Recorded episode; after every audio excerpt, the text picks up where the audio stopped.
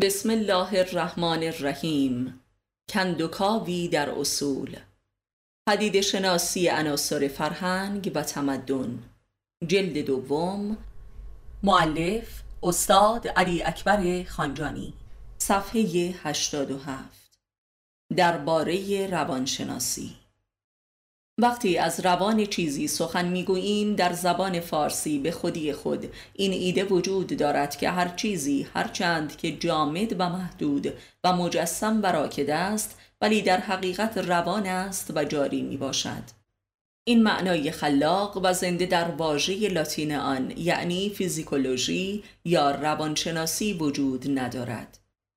فیزیک نام الهی در اسطوره شناسی یونان باستان است که معروف به الهی شانس و اقبال بوده است و بیهوده هم نیست که قایت این علم در مغرب زمین در نزد اکثر بانیان و پیش قرابلان آن مبدل به نوعی اسطوره پرستی و نجوم و فالگیری می شود خود یونگ که از پدران اولیه این علم مدرن می باشد نهایتا به فالگیری چینی روی آورد. خود فروید نیز از اسطوره شناسی آغاز کرد.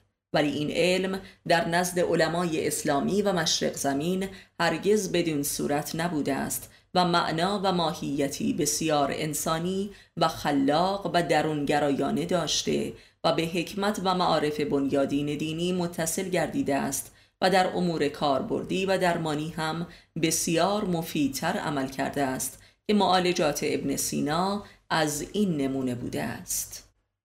ایده ساکن روان در اشعار مولای رومی بیان بسیار ساده و کاملی از ماهیت اشیاء و مخصوصا انسان می باشد. در جهان هر موجودی هر چند که در حرکتی مکانیکی در بستر مکان باشد ولی در خودش محدود و ساکن و بسته است و جاری نیست و این همان وضعیتی است هر چیزی را مبدل به موجودی واحد و قابل تشخیص نموده و موجودیت هر چیزی را موجب گردیده است.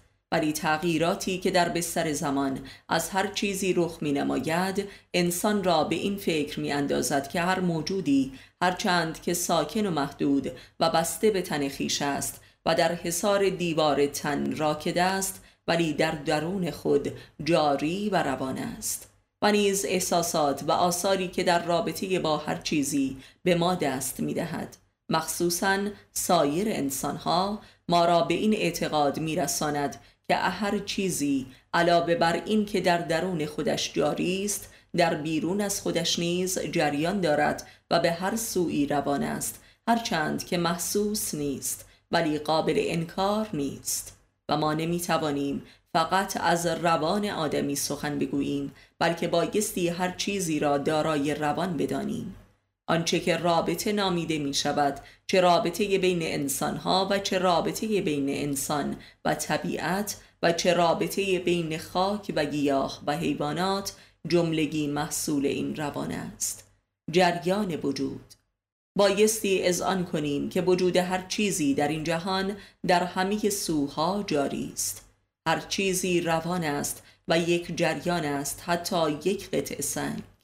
پس روانشناسی هم بایستی شناخت این جریان باشد. جریان وجود هر چیزی از درون آن چیز به برون. و اما برونی وجود ندارد که خالی از وجود و موجودات باشد. پس روانشناسی بایستی بررسی جریان هر چیزی در سایر چیزها باشد که مهمترین این جریان ها همانا جریان انسان ها در یکدیگر است. پس روانشناسی چیزی جز شناخت آن چیزی که رابطه می باشد نباید باشد. و اما این رابطه اساسا و اصلا جاری در درون چیز هاست که به صورت خواص و کردار و گفتار واکنش می کند انسانها در یکدیگر میریزند در یکدیگر جاری می‌شوند و نیز در اشیاء محیط خیش و در کل جهان روان هستند و کل جهان در انسان روان است. همه در هم فرو میریزند و در هم جاری می‌شوند. روانشناسی واقعی بایستی مطالعه این جریان باشد و می‌توان این علم را جریان شناسی هم نامید تا از صحویت واژه روانشناسی خارج شود. هر فردی اگر بخواهد حضور و جریان سایر موجودات و انسانهای دیگر را در وجود خودش حذف کند و نادیده انگارد از وجود خود هیچ معنا و اثر و حس برای خودش باقی نمی ماند و گویی که نیست. حتی یک حس حیوانی هم نمی تواند از وجود خودش داشته باشد. حتی قرایز حیوانی نیز در انسان حاصل جریان سایر موجودات در وجود فرد است. جهان آرمانها و اعتقادات و احساسات و قرایز و نیازها و معانی و معارف جملگی حاصل فروریزی سایر چیزها در هر فردی است. جهان روان چیزها در انسان. گویی هر چیزی و هر فردی همچون یک رودخانه است با بی نهایت شعبات که هر شعبه ای از آن در هر چیز دیگری می ریزد و جریان می یابد گویی که موجودیت همان روانیت است. گویی هر چیزی مستمرن از خود توهی می شود و در دیگر چیزها می ریزد و در همان حال از هر چیزی در جهان جریانی به سوی او جاری است و در او می ریزد گویی هر چیزی به خودی خود هیچ است و وجود ندارد و فقط این جریان است که به چیزها موجودیت و مادیت می بخشد و بدون آن هر چیزی فقط صورتی از عدم است که حتی این صورت فیزیکی نیز محصول این جریان است. آنچه را که زمیر آگاه و ناخودآگاه نامیده اند همانا آگاهی و ناخود آگاهی انسان بر منشأ و ماهیت و چگونگی و چرایی جریاناتی است که شبان روز بر او وارد می شود و او را دچار حالات و اعمال و اندیشه ها و نیازهایی خالص می کند عصبیت، آرامش، شادی، افسردگی، اتش، اضطراب، بیقراری، شوق، بیزاری، ضعف، حسد، بیخوابی، امید، تردید، عشق، کینه و شهوت. ولی جالبتر این که دریایی از ادبیات و مکاشفات روانشناسانی این قرن در عرصه روانپزشکی و روانکاوی و علوم تربیتی و ادبیات داستانی و فلسفه و حتی سینما نتوانست عملا و نفسا حتی اندکی از مشکلات روانی انسان معاصر را حل و فصل نماید و سبکتر کند با اینکه ظاهرا توانست که بخش عظیمی از زمیر ناخودآگاه بشر را از تاریکی بر عرصه روشنایی و آگاهی وارد نماید. و جالبتر که مشکلات و معماهای روانی بشر را پیچیده تر و لاینحلتر و دردناکتر نمود و بشر را در حل مشکلات روانی خود معیوستر ساخت و عملا به سوی خود فراموشی سوق داد که گرایش به مخدرات و داروهای مسکن و روانگردان یکی از نشانه های این واقع است. یعنی تلاش برای خود آگاهی و کشف زمیر پنهان که هدف اول و آخر روانشناسی بود به نتیجه معکوس رسید. تا آنجا که می رود تا روانشناسی مبدل به استور پرستی و خرافه محض شود. خرافه علمی در روانشناسی فقط نیچه بود که بلا وقفه با چنین خرافه ای مبارزه نمود و حتی مکاشفات بزرگ خود را نیز به سخره گرفت و اجازه نداد تا تبدیل به استوره شود و روان آدمی را از جریان باز دارد. روانشناسی قرن بیستم اروپا نهایتا مبدل به پدیده ای ضد روان شده و می شود زیرا روان ناخداگاه آدمی را که سنگ زیربنای هویت اوست اساسا پدیده‌ای به قایت کهن و فسیل شده میپندارد و عملا روانشناسی تبدیل به شعبه ای از فلسفه تاریخ می شود که فقط به درد توجیه جهل انسان از خیشتن می‌خورد و تقدیس ماندن انسان در این جهل. قایت شعار این روانشناسی آن است که نمی‌توان روان را شناخت. و لذا نمی‌توان روان را درمان نمود و تغییری در آن پدید آورد و این اعترافی بر حق است زیرا نمی‌توان روان را از خارج جریان آن شناخت بلکه بایستی در روان خود روان شد و با آن در همه انسانها و موجودات عالم سفر کرد. معرفت نفس انسان بایستی در خیش وارد شده و روانه گردد به باطن جهان و انسانها. روانشناسی واقعی این گونه ممکن است و روان درمانی نیز بدین گونه میسر می شود لذا یک روانشناس و روان درمانگر واقعی یک عارف واقعی است که در خیشتن روان شده و امکان ورود به سایر انسانها را دارد. روانشناسی و روان درمانی واقعی همان عرفان است. عرفان عملی و نه نظری. کسی که می‌تواند بر دیگری وارد شود می‌تواند با حضور و جاری شدن در وجود او به او یاری رساند. این یاری همان درمان است. و راه ورود به دیگران دل خیشتن است. دل همان راهی است که می‌توان از طریق آن روان گردید و راهی دیار غیب شد. راهی دیار زمیر ناخداگاه و در آن وادی خود را یافت و دیگران را نیز دیدار نمود و یاری کرد. آدمی یا روان است یا ساکن و آنکه بر خیشتن وارد شد روان می شود و جوان می شود زیرا به مبدع و منشأ خود یعنی به سرزمین زمیر ناخداگاه باز می گردد و در آنجا اول خودش درمان و جوان می شود و سپس می تواند دیگران را درمان کند زیرا اصل همه انسانها یکی است و در آنجا نفس واحده بشری درک می شود و اهل معرفت در مقام آن یگانگی و وحدت قرار می گیرد و از آن مقام به یاری هر انسانی که بخواهد می پردازد آنکه بر خود وارد شد بر روان جهان و بر جهان وارد شده و از ایقاد ماده رهیده و رستگار شده است. به راستی که سرات المستقیم همان معرفت نفس است. امام صادق علیه السلام. درباره فحشای جنسی. در فرهنگ ما فحشا به معنای بدیهای آشکار است و در هر فرهنگی اعمالی وجود دارد که اگر آشکارا و در ملع عام صورت پذیرد زشت شمرده می شود و نوعی فحشا است مثلا خاری و مستی در انظار عمومی این گونه است و آریان سازی بدن تا جایی که تحریک شهوانی کند همینطور است و عمل جنسی علنی و یا در حضور و یا در رابطه با بیگانه فحشا محسوب می گردد. هرچند که در تمدن جدید به تدریج قباحت و ممنوعیت بسیاری از این نوع فاحشگی ها در حال از بین رفتن است و بلکه نوعی زیبایی و افتخار هم محسوب می گردد.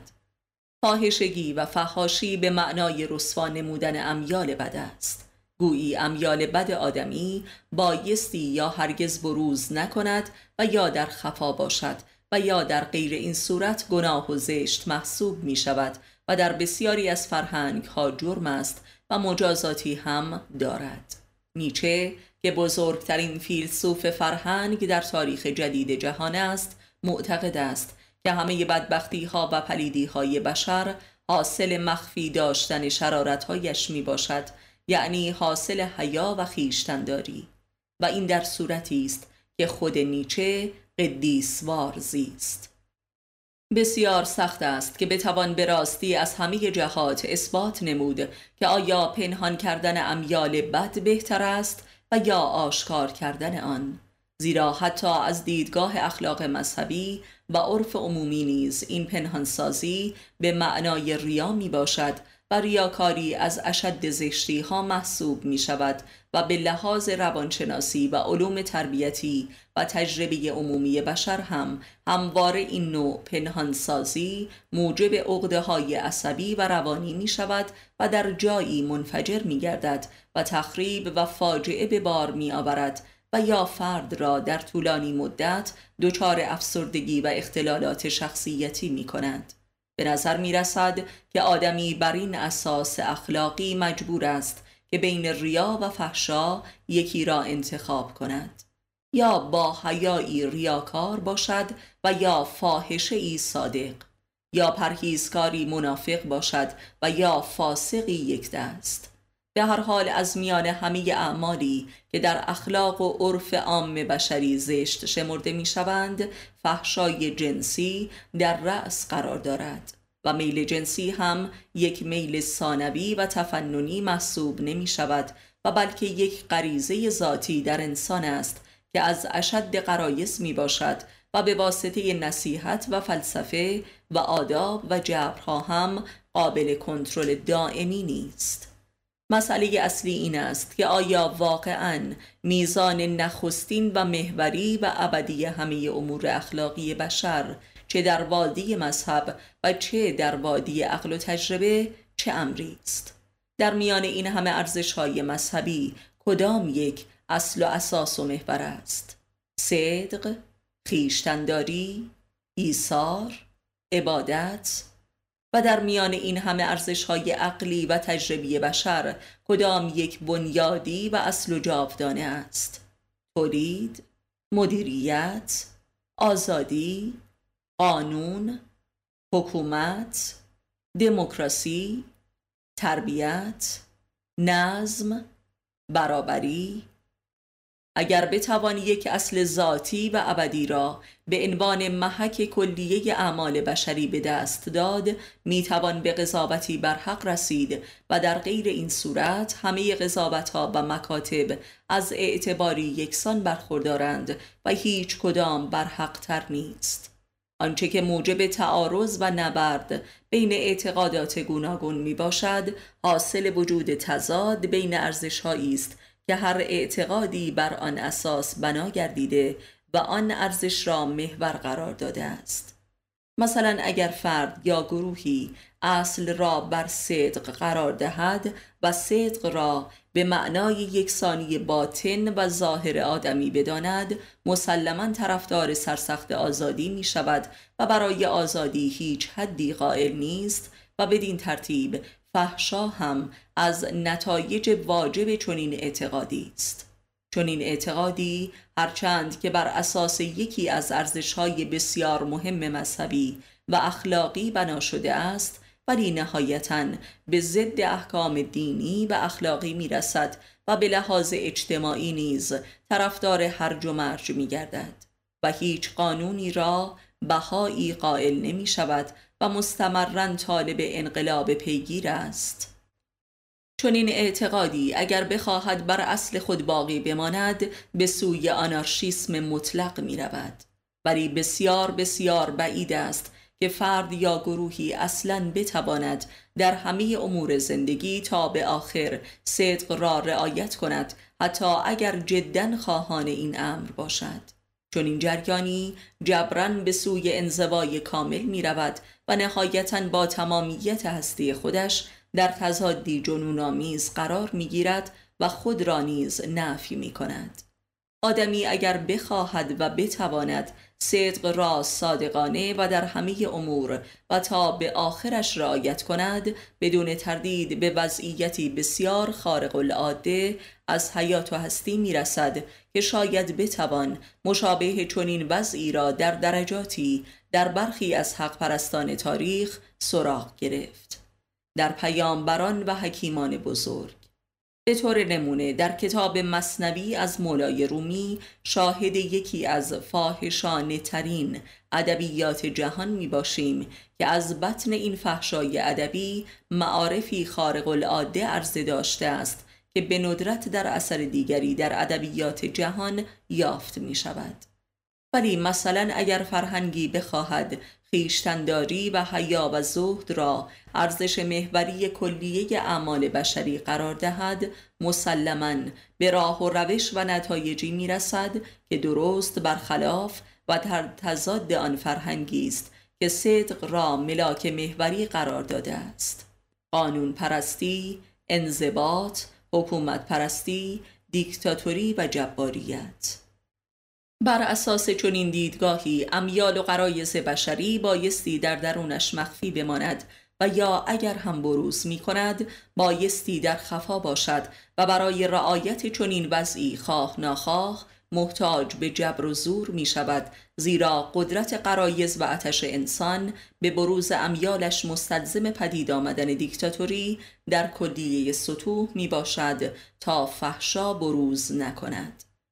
تمدن جدید رو به سوی صدق دارد. و لذا آزادی را برترین آرمان خود می داند در حالی که تمدن قبلی در جهان که ماهیتا در میان همه ملل یکسان بوده اساسا میل به خیشتنداری و زهد داشته است.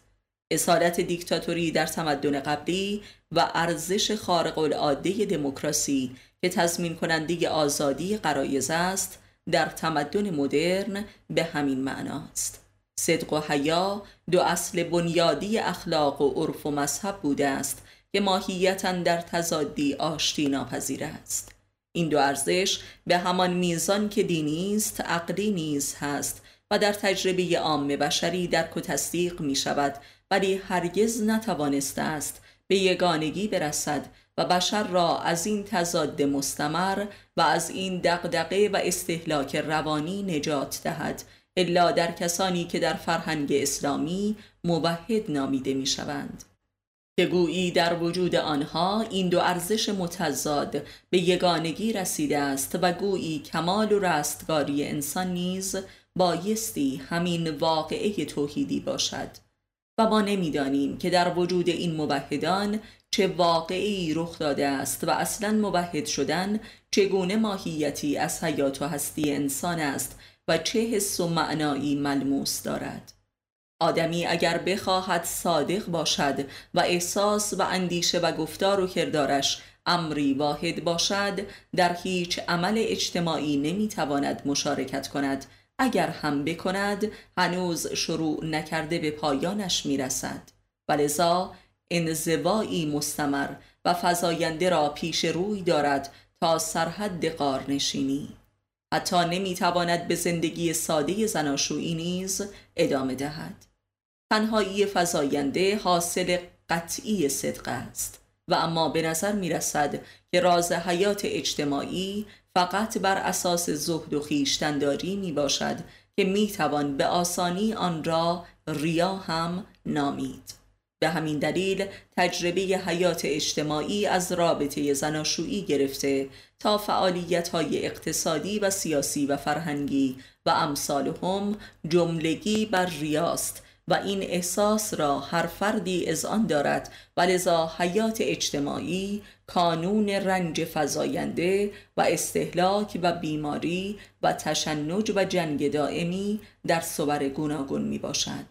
از جنگ زناشویی تا جنگ قومی و مسلکی و طبقاتی و غیره. همانطور که حیات صادقانه فقط در زندگی محض فردی و انزوای کامل است. که میسر می شود و سراسر آزادی بخش و ارضا کننده و سلامتی زاست. زیرا فرد مجبور به ریا نمی شود و همان گونه که میل دارد باشد هست. لذا صدق با عافیت طلبی همراه است. ولی می‌دانیم که زندگی محض فردی هرگز برای هیچ کس مقدور نبوده است. فردیت و جمعیت قابل تفکیک نیست. دو روی سکه وجود بشر است همانطور که صدق و حیا. چگونه می شود صادق و بیریا و سالم بود ولی زشت و فاحشه و زننده نبود. بیریا بودن در معنای کلیش همانا بیهجاب بودن است در احساس و پندار و گفتار و کردار. ولی چه کسی چنین قدرتی را داراست؟ نه تنها به دلیل جبرها و موانعی که در بیرون وجود دارد بلکه اساساً به دلیل ناتوانی در بروز باطن خیش. چه کسی می‌تواند در درجه اول اندیشش را خواننده دقیق و کامل و بیریای احساسات قلبی خیش نماید و سپس گفتارش را ادا کننده کامل و بیریای اندیشش کند و سپس اعمالش را مطابق گفتارش هدایت نماید. صدق این است. پس این سه مرحله از صدق است که مرحله اولش امری کاملا معرفتی است که ریشه در میزان خودشناسی فرد دارد که مربوط به وادی دلشناسی می شود که از عالی ترین مقام معرفت می باشد و مرحله دومش مستلزم جسارت و از خودگذشتگی کلانی است تا آدمی اندیشش را دقیقا همان گونه که از دل برآورده است بر زبانش جاری کند و از عواقب آن هیچ نگرانی نداشته باشد. این امر مستلزم دلیری عظیمی است. و اما مرحله سومش تبدیل گفتار به کردار است که توانایی کبیری را میطلبد. پس معرفت، ایثار و قدرت سه امری است که صدق را ممکن می نماید و بدون آن صدقی ممکن نیست و بلکه آنچه که رخ می دهد فحشایی است که بر جهل و ترس و ناتوانی بنا شده است. پس می بینیم که صدق هرچند که در مرحله اولیه امری کاملا فردی است بلکه در عرصه کمالش پدیده ای کاملا ارتباطی و جمعی است. زیرا اساس صدق همان صادق بودن نسبت به امیال خیشتن است که از اعماق وجود می جوشد و میل جنسی از اشد امیال است که امری مربوط به دیگری می باشد میل به دیگری. همه نیازهای فرد به غیر مربوط می شود. نیاز به نفس کشیدن نیاز به هوا. نیاز به خوردن نیاز به غذا و نیاز جنسی. و این سه نیاز بنیادی و حیاتی بشر است که بستر بقای اوست.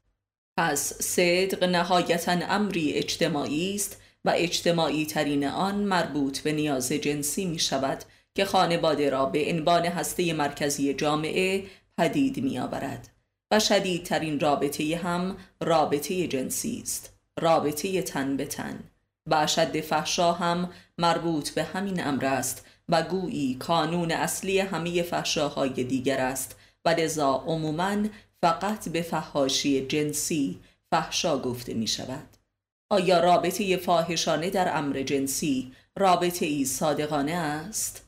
تجربه در همه جای جهان نشان می دهد که اتفاقا چنین رابطه ای ریایی ترین نوع رابطه بین دو انسان است که تماما بر دروغ و تظاهر به چیزی که واقعیت ندارد رخ می دهد و تظاهر به دوستی و عشق و محبت در محور این ریا و دروغی قرار دارد که فحشا نامیده می شود تجربه نشان می دهد که فردی که با همسر خود بیریا نیست و امیال خود را بروز نمی دهد و در مقابل همسرش به لحاظ عاطفی و فکری و احساسی و اقتصادی و جنسی و غیره نمی‌تواند و یا نمی‌خواهد اوریان و بیپرده باشد به تدریج احساسات و افکار و اعمال فاحشانه در وی پدید می آید.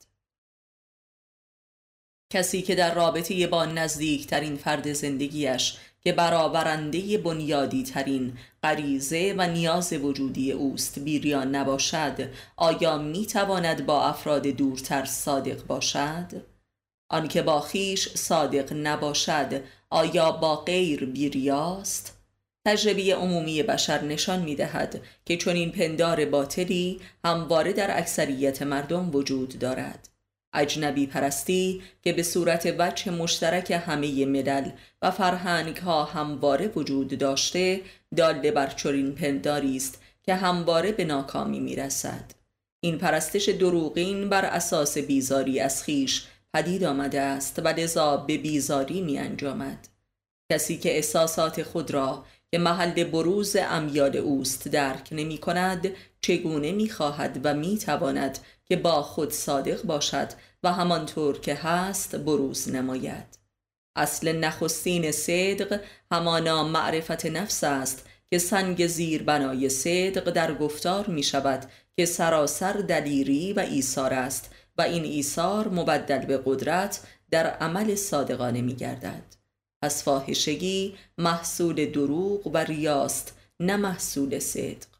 و اما آنچه که خیشتنداری و حیا و زهد نامیده می شود و از اساس مذهب است به معنای پیشگیری از بروز امیالی است که آدمی بر آن معرفت ندارد یعنی جلوگیری از امیال کورکورانه و وحشی که عاقبتی دردناک دارد و فرد را به فلاکت و حلاکت می اندازد. پس می بینیم که صدق و حیا هر دو از یک گوهره است و آن معرفت می باشد صدق بدون معرفت فاحشگی است و حیای بدون معرفت هم تزویر می باشد آن یکی به کفر و این یکی به نفاق می انجامد و هر دو ضد دین و ضد سلامت و سعادت بشر است. پس انسان بدون معرفت نفس طبعا به سوی فاحشگی می رود فاحشگی بینقاب و یا فاحشگی مخفی. فاحشگی مخفی نیز دو نوع و دو مرحله دارد. فاحشگی در خیال و فاحشگی در اعمال. و فاحشگی عملی همواره ادامه تکاملی فاحشگی خیالی است. چه بسا کسانی که در آغوش همسر خود ولی در خیال بیگانه اند.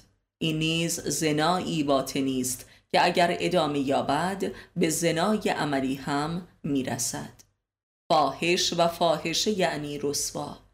کسی که نمی‌خواهد خود را بشناسد و با خود رو برو شود به رسوایی می‌رسد و در انظار دیگران زشت جلوه می کند و مطرود می گردد و آیا نهایتا چه چیزی از انسان است که رسوا می شود و موجب زجرش می گردد جهل و حماقت او. بی معرفتی انسان نسبت به خود و سرنوشت خودش و نسبت به حقیقت و شرافت انسانیش و نسبت به راه هدایت و سعادت. چرا آدمی هم معمولا سعی می کند مسائل و گرفتاری ها و دردهایش را از نزدیکترین کسانش مخفی دارد زیرا با آنها ریا کرده است و هموار خود را آدمی عاقل و با معرفت و باهوش معرفی نموده است و اینک رنج ها و دردهای درونی و بیرونیش داد لبران است که جاهل بوده است و خود را نمی شناخته و به گمراهی رفته است. فردی که مهم نیست که در نزد بیگانه رسوا باشد ولی نمی‌خواهد در نزد نزدیکان خود عیان باشد فاحش است. کسی که نمی‌خواهد زشتی های نفس خود را ببیند و درک کند و در آن تأمل و اصلاح به عمل آورد در نزد دیگران رسوا می شود و دیگران زشتیش را خواهند دید. این همان فاحشه شدن است رسوایی. و کسی که به چنین وضعی رسید دیگر در عمل و با اراده خود به تدریج به سمت فحشا می رود زیرا دیگر کسی او را زیبا نمی بیند و او از روابط خود با دیگران بر اساس آنچه که دیده می شود به معامله گرفته می شود و جز این راهی ندارد مگر اینکه به خودش بازگردد و راه معرفت نفس را آغاز کند و این همان توبه است. توبه ای که عملش امکان پذیر است زیرا قدرت وجودی پدید می آورد زیرا از معرفتی که ریشه در نفس انسان دارد برخوردار می باشد و قدرت حقیقی همین است که از صدق با خیشتن پدید می آید کسی که خود را و احساسات خود را درک نمی کند و نمی خواهد و نمی فهمد جبران به سوی دروغ و ریا می رود و ریا هم دیر یا زود رسوا می شود و این رسوایی بستر عملی فحشا می باشد. زیرا با دیگران مجبوری به همان گونه مربوط شوی که تو را می بینند. اگر در چشم دیگران زشت شده باشی زشت کار می شوی. کسی که امیال بد خود را از چشم خود پنهان می دارد و نمی خواهد آن را فهم نماید نهایتا در عمل به آنها مبتلا شده و رسوا می شود و با چشم خودش خودش را می بیند پس آدمی از خودشناسی هیچ راه گریزی ندارد. خودشناسی اگر در زهد پدید نیاید در فحشا اجتناب ناپذیر می شود کسی که امیال بد را در خود می بیند ولی هیچ تلاشی در شناخت بنیادی و اصلاح آن به عمل نمی آورد و در بیرون سعی در اعمالی می کند که برخلاف آن امیال بد می باشد و این همان روشی است که به فاحشگی می رسد پس ریا همان بستر و سمت فاحشگی است. مثلا آدم های بسیار حسود در رفتار بیرونی خود تلاش فراوانی دارند که با محبت جلوه کنند. ولی این محبتی دلازار است که ادامهش به فحشا می رسد و در فحشاست که آن حسادت و نفرت آشکار می شود فاحشگی همان رسوایی است و عذاب حاصل از ادابت با معرفت نفس است و از جمله لاعلاج ترین عذاب هاست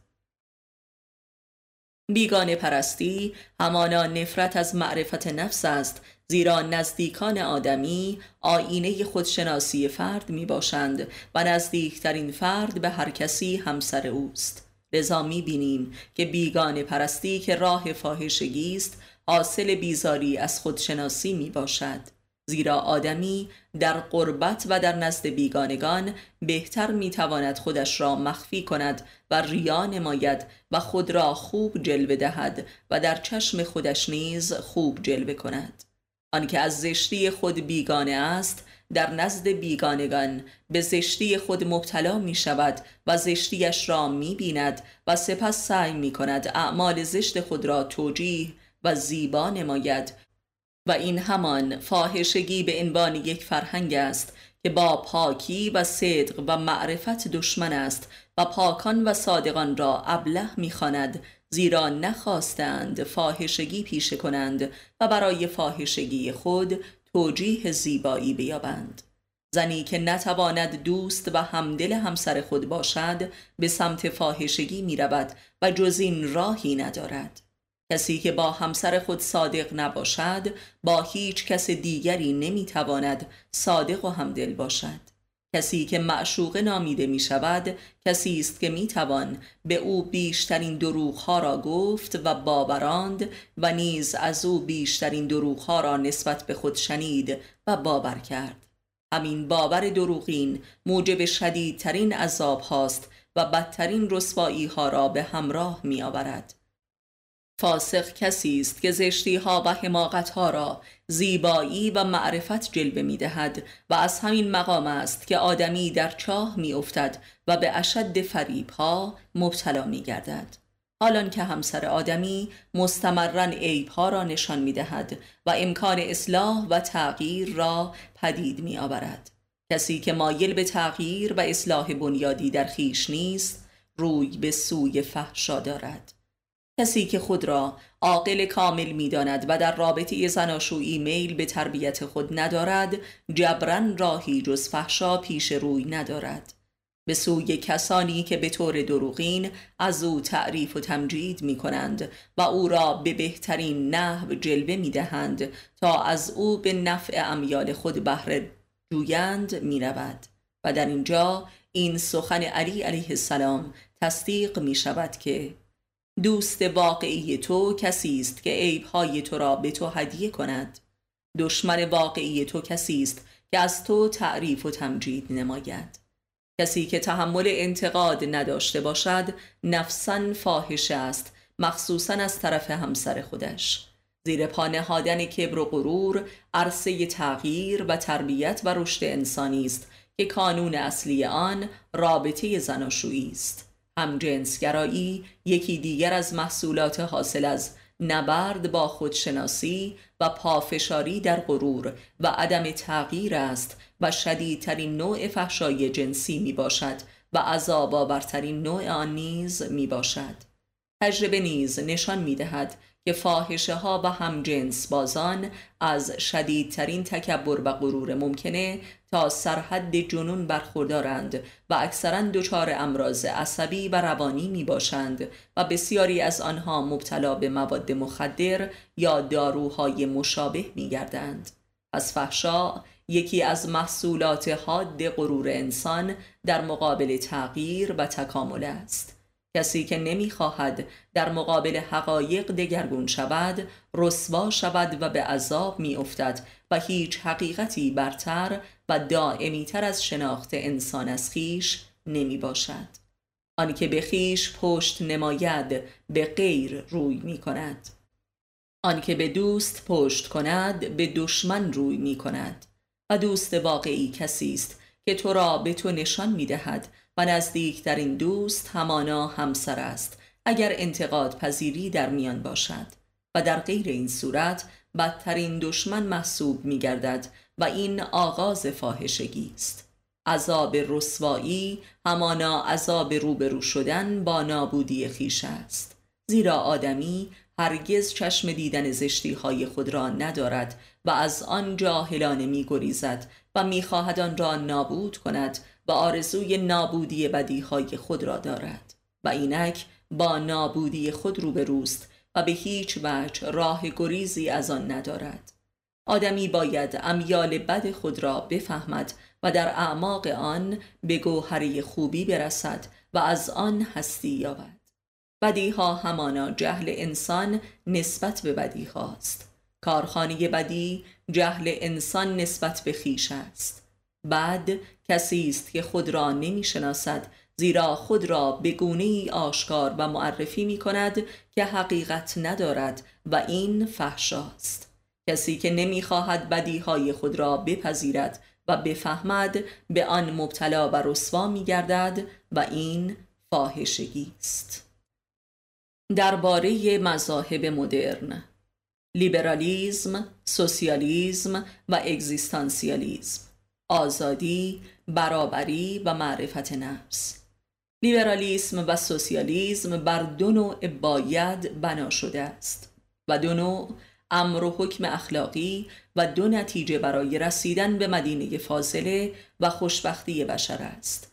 ولی اگزیستانسیالیزم مکتبی است که بر باید بنا نشده است بلکه بر اصالت معرفتی قرار دارد که مربوط به آنچه که هست می باشد یعنی معتقد است که تنها راه سعادت بشر در همان چه که هست موجود است و این موجودیت بایستی شناخته و یافته گردد. به بیانی دیگر لیبرالیزم و سوسیالیزم نجات و خوشبختی بشر را یک وضعیتی مربوط به شرایط به خصوصی می داند که بایستی در آینده به دست بشر فراهم آید. ولی اگزیستانسیالیزم نجات و خوشبختی بشر را در همکنون و حی و حاضر در وضع موجود می‌داند و جستجو می کند و این جستجو امری کاملا معرفتی می باشد و مطلقا به شرایط و امکانات بسته نیست. لیبرالیزم به معنای مکتب اصالت آزادی آنگونه که در تاریخ معاصر مطرح شده است پدیده ای می باشد که از بطن مسیحیت سر برآورده است یا لاعقل محصول مسیحیت اروپایی می باشد و در عین حال می‌دانیم که همین مسیحیت اروپایی که در تاریخ معاصر جهان بانی مذهب اصالت آزادی شده است و آزادی را محوری ترین ارزش برای خوشبختی بشریت می‌داند طی حدود بیش از هزار سال بانی و باعث شدیدترین جباریت و شقاوت در تاریخ بوده است. این مسیحیت محصول آن مسیحیت است. به هر حال علاوه بر آنچه که تحت عنوان مسیحیت در برداشت اروپاییش مطرح بوده است یکی از بنیادی ترین اعتقاد ایمان مسیحی همان چیزی است که شفاعت نامیده می شود یعنی هر کسی که به عیسی مسیح ایمان کامل داشته باشد به درگاه خدا کاملا بخشوده است و گویی دیگر مسئول اعمال خود نیست و رستگار شده است. و چون این اعتقادی به خودی خود مظهر آزادی کامل می شود یعنی یک مؤمن مسیحی در آزادی کامل قرار دارد و به هر راه و روشی که می‌خواهد می‌تواند زندگی کند و دست به هر عملی بزند و خیالش آسوده باشد که بخشیده می شود. پس چون این اعتقادی باید هم نهایتا به مکتبی منجر شود که امروزه لیبرالیزم نامیده می شود. البته ما که نمی‌دانیم و هیچ محقق مسیحی هم نتوانسته و نمی‌تواند طبق اسناد تاریخی معتبری و از روی اناجیل چهارگانه به اثبات برساند که واقعا حضرت مسیح چون این قولی را به مؤمنان خود داده است و آنها را در آزادی کامل از هر مسئولیتی نسبت به خودشان مبرا نموده است. برخلاف این مسیحیت مذکور دین یهود مشمول هزاران تعهد می باشد که یک یهودی مؤمن فقط در قبال مسئولیت عملی به زندگی خیش است که بر اساس این دین می تواند احتمالا رستگار شود.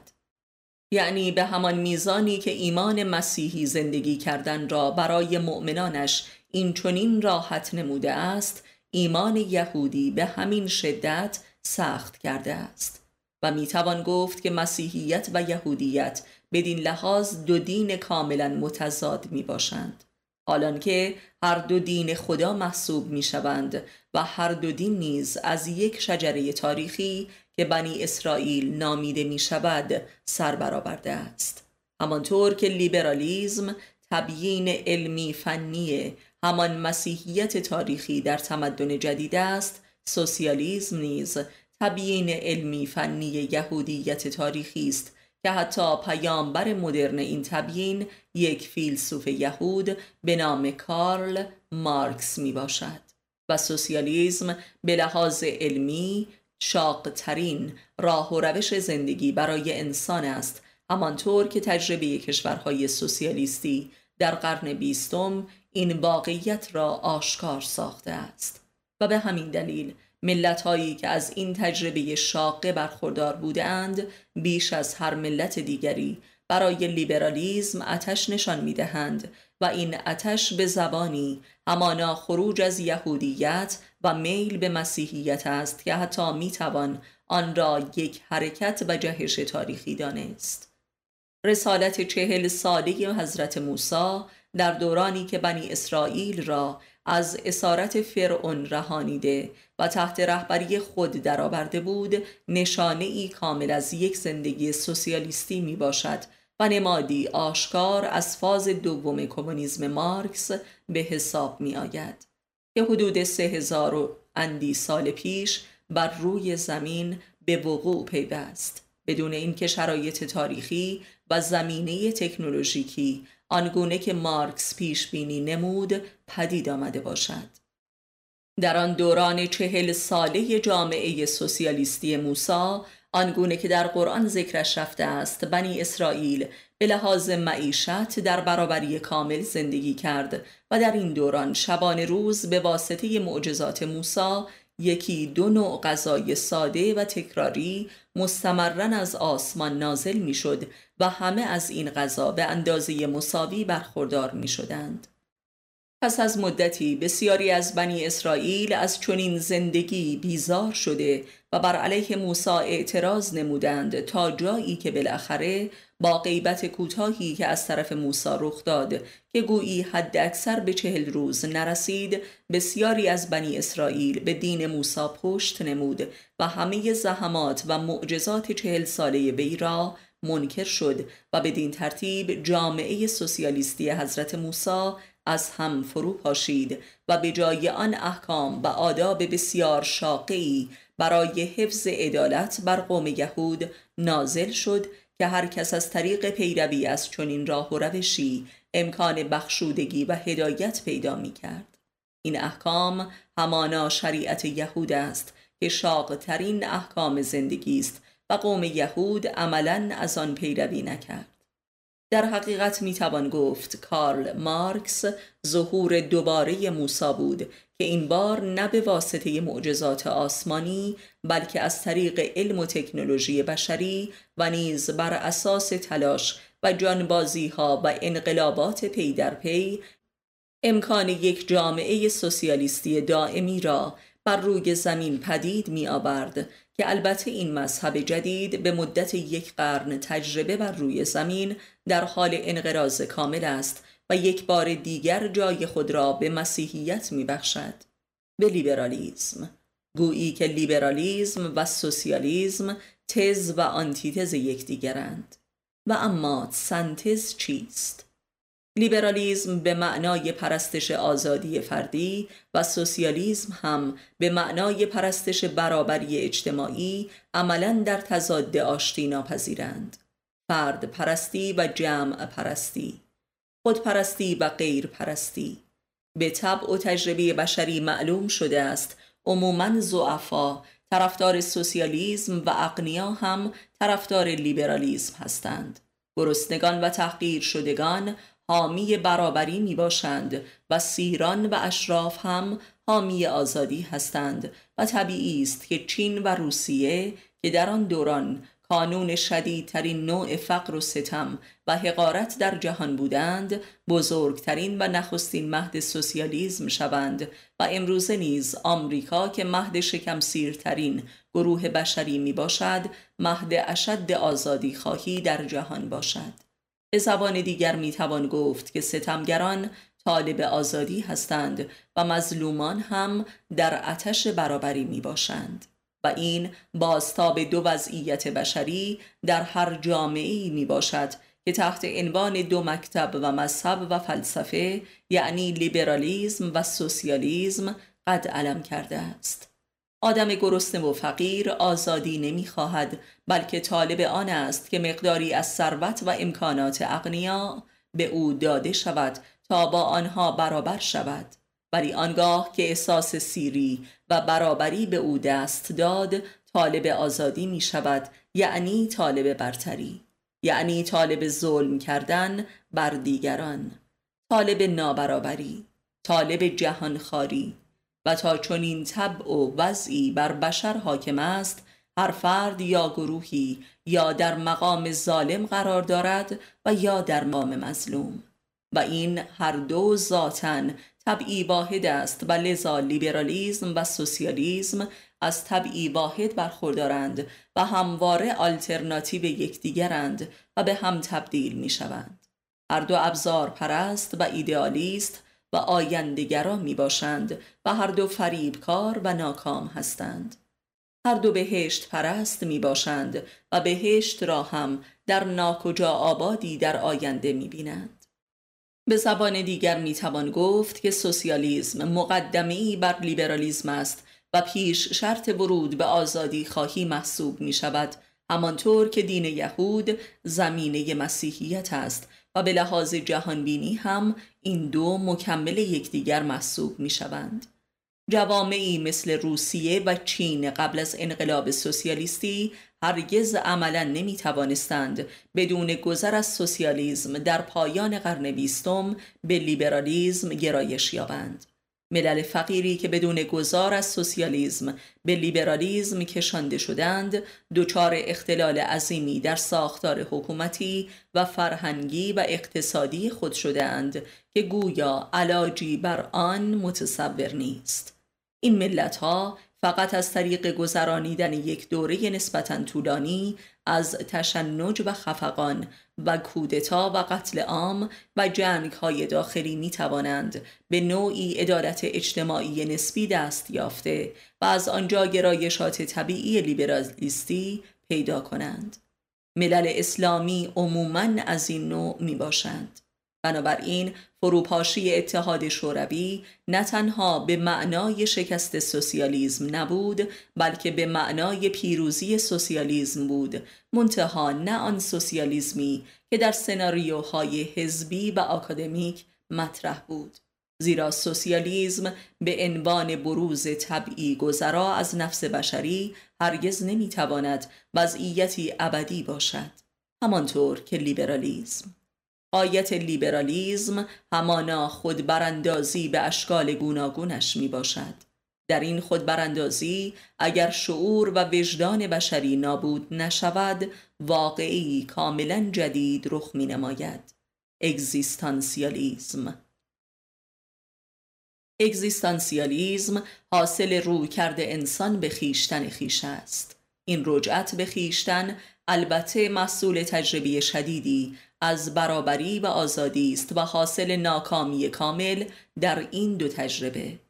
حاصل ناکامی و نومیدی کامل از بهشت بیرونی. حاصل نومیدی کامل از آینده. این است که اگزیستانسیالیزم از سرزمین نومیدی و از برزخ و پوچی سر بر می آورد از نیهیلیزم. اگزیستانسیالیزم محصول ناکامی و نومیدی انسان از بهشت های بیرونی می باشد به شرط آنکه آدمی در این ناکامی و نومیدی به کلی تباه نشده باشد و در دوزخهایی که میپنداشت بهشت است وجدان انسانیش را از دست نداده باشد. در همجنسگرایی جنون اعتیاد جنایت و انواع خودفروشی های مدرن. اگر ادبیات اگزیستانسیالیستی در نخستین موج خود تماما پوچی است و جز خودکشی راهی دیگر نمی نماید امری طبیعی می باشد زیرا از برزخ بین آزادی و برابری سر برآورده است. برزخ بین خیش و غیر خیش. لیبرالیزم شاه راه دوزخ و درک اسفل از سافلین است و اگر آدمی در طبقه آخرش هنوز زنده بماند و راهی به خروج بیابد مواجه با خودش می شود و برای نخستین بار به درد معرفت و خودشناسی باربر می گردد و از طریق کسب معرفت نفس به مرحله زایمان می رسد و از خودش راضی می شود و این مقام رزوان است که به قول قرآن برتر از جنت می باشد و مقام عارفان است. لیبرالیزم در مراحل نهاییش جبران آدمی را به رویارویی با خودش میرساند. از فرط عذابهایی که بر انسان تحمیل می کند و انسان را در ترک تازی نفس امارهش که همانا آزادی خواهی آن است با خودش به بنبست و پوچی می کشاند و می بیند که از خودش هیچ راه گریزی ندارد و خودش میر غضب و شکنجگر خیش است. در اینجاست که آدمی خود را به عنوان آخرین دشمن خود کشف می کند و بعد می بیند که از همان اول هم جز خودش دشمنی نداشته است. اینجا آستانه اگزیستانسیالیزم است. یعنی همان واقعی که آن را معرفت نفس نامیم و به زبان دیگر در این واقعه آدمی مواجه با نوعی قیامت است زیرا وجود خود را یک دور کامل زده است و جز تباهی و فریب و جهل و جنون و عذاب نیافته است. در جستجوی بهشت های بیرونی فقط طبقات دوزخ را تعیین نموده است و اینک مجبور است که برخیش وارد شود. از این لحظه به بعد راه انسان 180 درجه تغییر سمت می دهد و آدمی از راهی که آمده باز می گردد رجعت.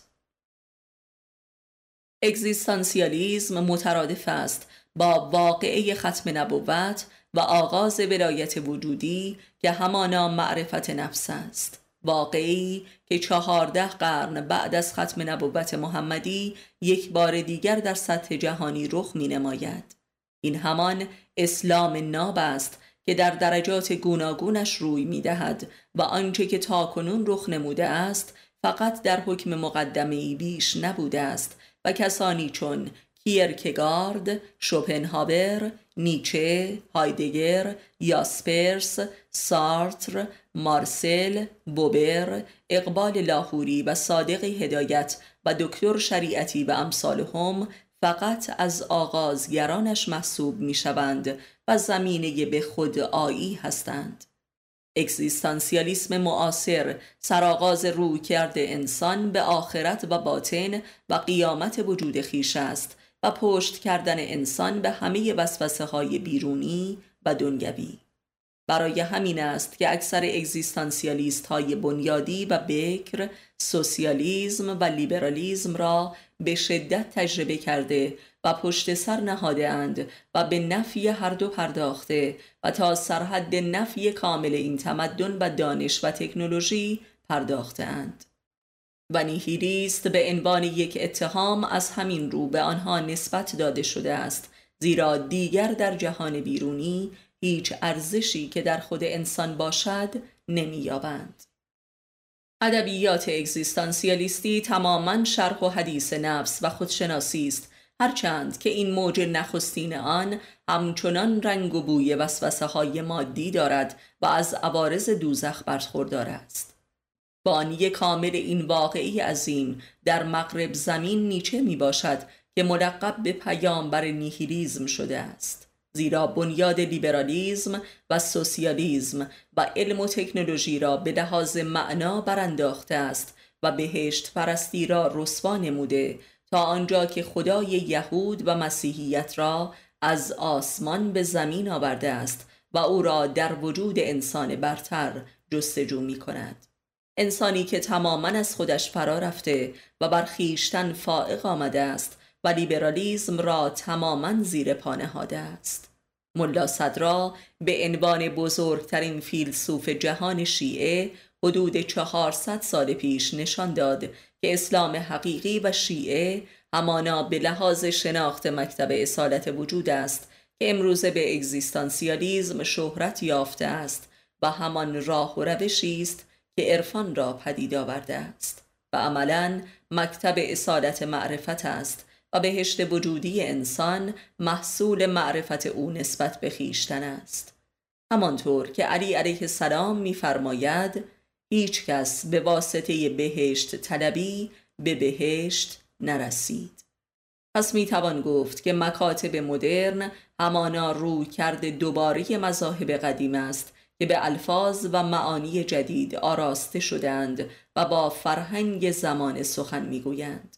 و اگر همچون مذاهب قدیم بر واژه خدا اصرار و تعصبی ندارند و بلکه با آن خدای آسمانی و غیرقابل فهم در جدالند از این روست که عرصه قیامت است و حق به شدت فرود آمده است و آسمان به زمین بسیار نزدیک شده است و اینک باید متافیزیک را در فیزیک جستجو نمود. در فیزیک انسانی در امامت این حقیقت را اگر هیچ کسی درک و تصدیق نکند بر یک مسلمان و به خصوص شیعه واجب است که درک نماید و تصدیقش کند و رهگشای یک معرفت و مذهب واحد جهانی گردد و پیروزی جهانی اسلام را فهم و مفهوم سازد. و باید بداند که اسلام تحت مالکیت هیچ فرقه و نژادی نیست و اسلام ناب می‌تواند از زبان یک آلمانی یا هندی هم جاری گردد و سید و ملا هم نمی شناسد